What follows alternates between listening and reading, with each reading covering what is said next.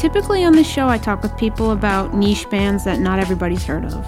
I like to share stories about people that found their favorite band through a twist of fate and wouldn't have ever heard of them if that one particular event hadn't occurred. Like if that kid in my middle school guitar club had taught me how to play the riff to any other song besides Seven Nation Army, I would be a completely different person right now. But on this episode, I talked with someone about the one band on the planet that these rules don't apply to. It's a testament to the band, really, because even if you're like me and you don't like the Beatles, you know they exist, you know the names of the band members, you know the words to their songs. So if the Beatles are your band, you didn't find them through a twist of fate. You found them because it's impossible not to. It's like the Beatles gave the entire world an opportunity to be their fan, and whether or not you took them up on the offer was up to you. Sandy Borowski is someone who took them up on the offer, and she's been a Beatles fan since the 60s when she was just nine years old. Um, 1964, when my mom bought me um, on the Tollie label, P.S. I Love You. And then I saw them in the Ed Sullivan show, and I saw Ringo, and I fell in love with them, and I just never stopped. Because she was experiencing the Beatles in real time, she was captivated by how different they were compared to everything else at the time and how influential they remained over the decades? I think it was music, the lyrics, and you got to remember back then it was they looked so different. It was almost like you know we never saw anything like that before.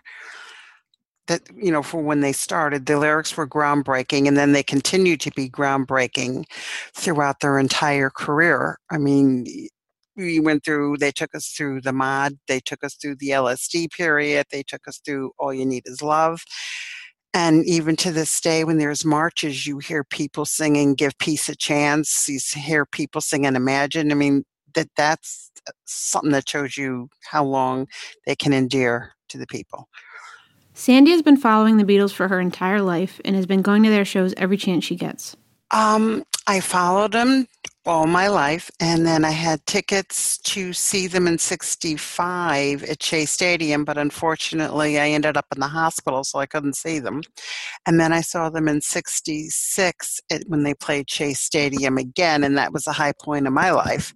And then I've been following them ever since. I saw Ringo the first time he ever played in Saratoga Performing Arts Center 29 years ago. And I remember it distinctly because I was eight months pregnant. Sandy is the administrator of the Four Beatles Fans Facebook page, and after going on a Beatles related excursion in England, the members of the page gave her an idea. I have a Facebook page and uh, a, a, actually a Facebook Beatle page, and I was sharing, you know, what I was seeing over in in the UK, and people were like, "You got to write about this. You just have to write about it," and that's how it started. But I've been writing since I was a young kid. So, but writing about the Beatles just since my uh, second trip over. So then she wrote the book. My first Beatle um, book was about um, a tra- it's like a travel log, and it just was ex- telling me about the different places I had been. And basically, the same book, um, the new book that's just coming out, exploring um, Fab Four landmarks, is basically the same thing, but different places that I had been to. And some of the people on Sandy's Facebook page have become her friends. Facebook can be bad and also can be so good. They've met because of the Beatles, they've bonded over them, and they've become increasingly close over the years. Well, I think you have a common bond, and which makes it easier to start off with, and then you just go from there. Now, I have friends in London um, that I started out making friends with because of the band, and then we went from there. Um, like one of my friends I come to find out is a movie actor. I had no idea. To me, he was just like, oh, okay, that's, you know, that's Bart, and that was the end of it. But um, it, you have a common bond, and it just seems to go from there. If you click, you click, and sometimes you don't click. Anne and I have been friends. I think it's it was like six or seven years. Um, we talk to each other constantly, literally on the phone. Um, I've stayed at his house. He had, he just became a grandfather, you know. So I mean, it's it's more than just a Beatle relationship at this point. It's just like you know, he he's he's my nephew. I call him my nephew. He calls me his aunt. So it's all good. And some of Sandy's friends that she met through the band have taken her on journeys around Liverpool to Beatles landmarks. Things um it, it's never a, a, tour per se where it's like you know you pay for a tour. My friends take me places. They all live in liverpool and they know places that other people don't know about. And like you know um the butcher shop where george worked as a but as a delivery person comes to find out one of my friends actually worked in that same butcher shop and actually drove or rode, I'm sorry, rode the bike that George rode to deliver goods in. Now, how you like that for a connection? Sandy also has a pretty awesome story about the time she was serenaded by Ringo Starr. When I went to see them in 66, like I said, 65 I couldn't go because I was in the hospital. Um, I had made friends at one of our local disc jockeys. And again, Beatle connection. And he had said to me, What do you want to meet them? And I was like, Yeah, course I do. So I was supposed to meet them at Shea Stadium. Well, I got off the bus and I got lost trying to meet this. His name was Lee.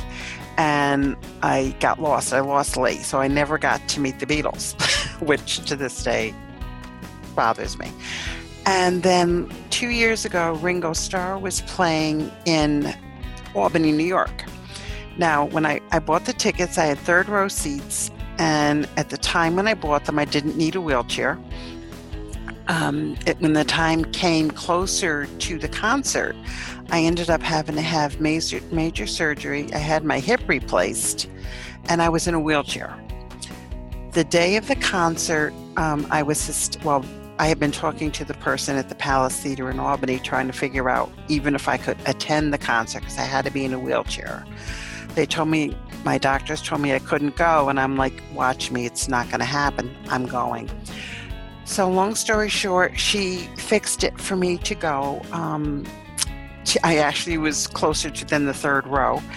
And they all came out and said hello to me. Barb stuck her head out around the door and waved. The band came down and talked to me, and I had taken pain pills, so I didn't even know.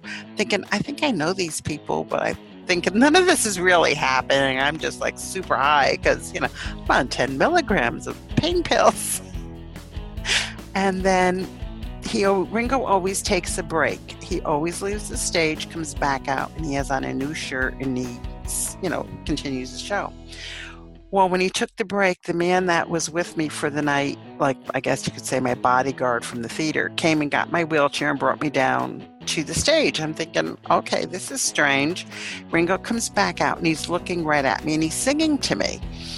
So I'm thinking, oh, wow, these drugs are really cool. So the next day I called the theater and I, I thanked her immensely for what she had done for me. And I said to her, Yeah, it looked like Ringo was singing to me. And she's like, He was looking for you. He was actually, he knew about you and he was actually looking for you. He was singing to you. The Beatles are the one thing in Sandy's life that no matter what the circumstances, they can bring her happiness. They bring me joy.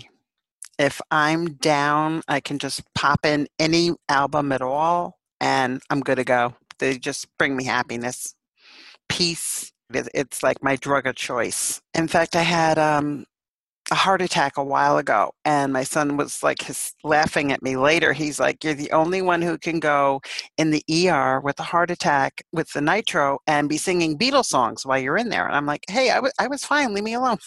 She has also passed down the torch and made a huge beatles fan out of her son. Well i mean my son is 28 and Paul McCartney was here a bit ago. He was here actually at the same time Ringo was. And I took him, and he was like we, we had nosebleed seats because the only thing I could afford. And he was like beside himself. Couldn't see Paul. Just you couldn't see him. Because you had to watch the monitors. And all he kept saying to me is, "I'm breathing the same air as Paul. I'm I'm in the same room as Paul. I can't believe that he's 28." he was like, and looking at him made me smile. Sandy counts herself super fortunate to have been able to witness the Beatles when they were actually around. She grew up with them as they evolved as a band, and now, while the younger generations of fans are envious of that, Sandy is committed to telling them everything that went on back then to preserve the memories before the first generation fans are gone. Oh, yes. Oh, I, I consider myself blessed. I really do. I have a friend who, um, a Facebook friend. I've talked to her a few times on the phone, but um, she's naturally, you know, so much younger than I am. And she's just like, I wish I could have been there. I, I wish I could have seen them. I'm, I'm, you know, I'm buying all this stuff, you know, the 1964 magazines. And she's like, and you're just like, oh yeah, I got that. and she's like, I just really wish I was born back then. And, and instead of getting everything so old and secondhand and third hand. And on the Beatle page were great ones for trying to educate the younger group coming in because once we're gone, they, they don't have anybody. Sandy's second Beatles book, Exploring Fab Four Landmarks, is set to release in May and will be published by Covenant Books. It's available on Amazon. It's going to be um, available on Kindle, which I'm not a big fan of. Uh, yes, I said that. And uh, also hard copy what it is is it's going to be like this, this, second book that I wrote. It's going to be a travel journal, and there's going to be color photos. There is 20 color photos. There's photos, basically for every other pair, um, every other chapters is got a fo- color photo in it. Um, there's footnotes. We elaborate on certain things, certain things we don't elaborate on. I was actually one of the fir- few first few people that was there when the the gates at Strawberry Fields got painted yellow. Um, when we arrived, it was actually still dripping yellow paint, which totally freaked us out. What is your favorite Beatles album? Oh, Revolver, no questions asked. Favorite song? Uh, Tomorrow Never Knows. And if the Beatles were alive, all of them, and listening to this right now, what is one thing that you'd want to tell them? I love you and thank you so much for the music and for being part of my life.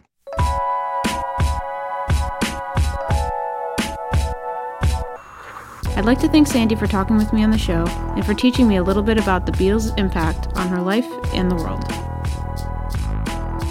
Thank you for listening to Fan of the Band. And if you liked what you heard, please give the show a good rating on iTunes and never stop listening.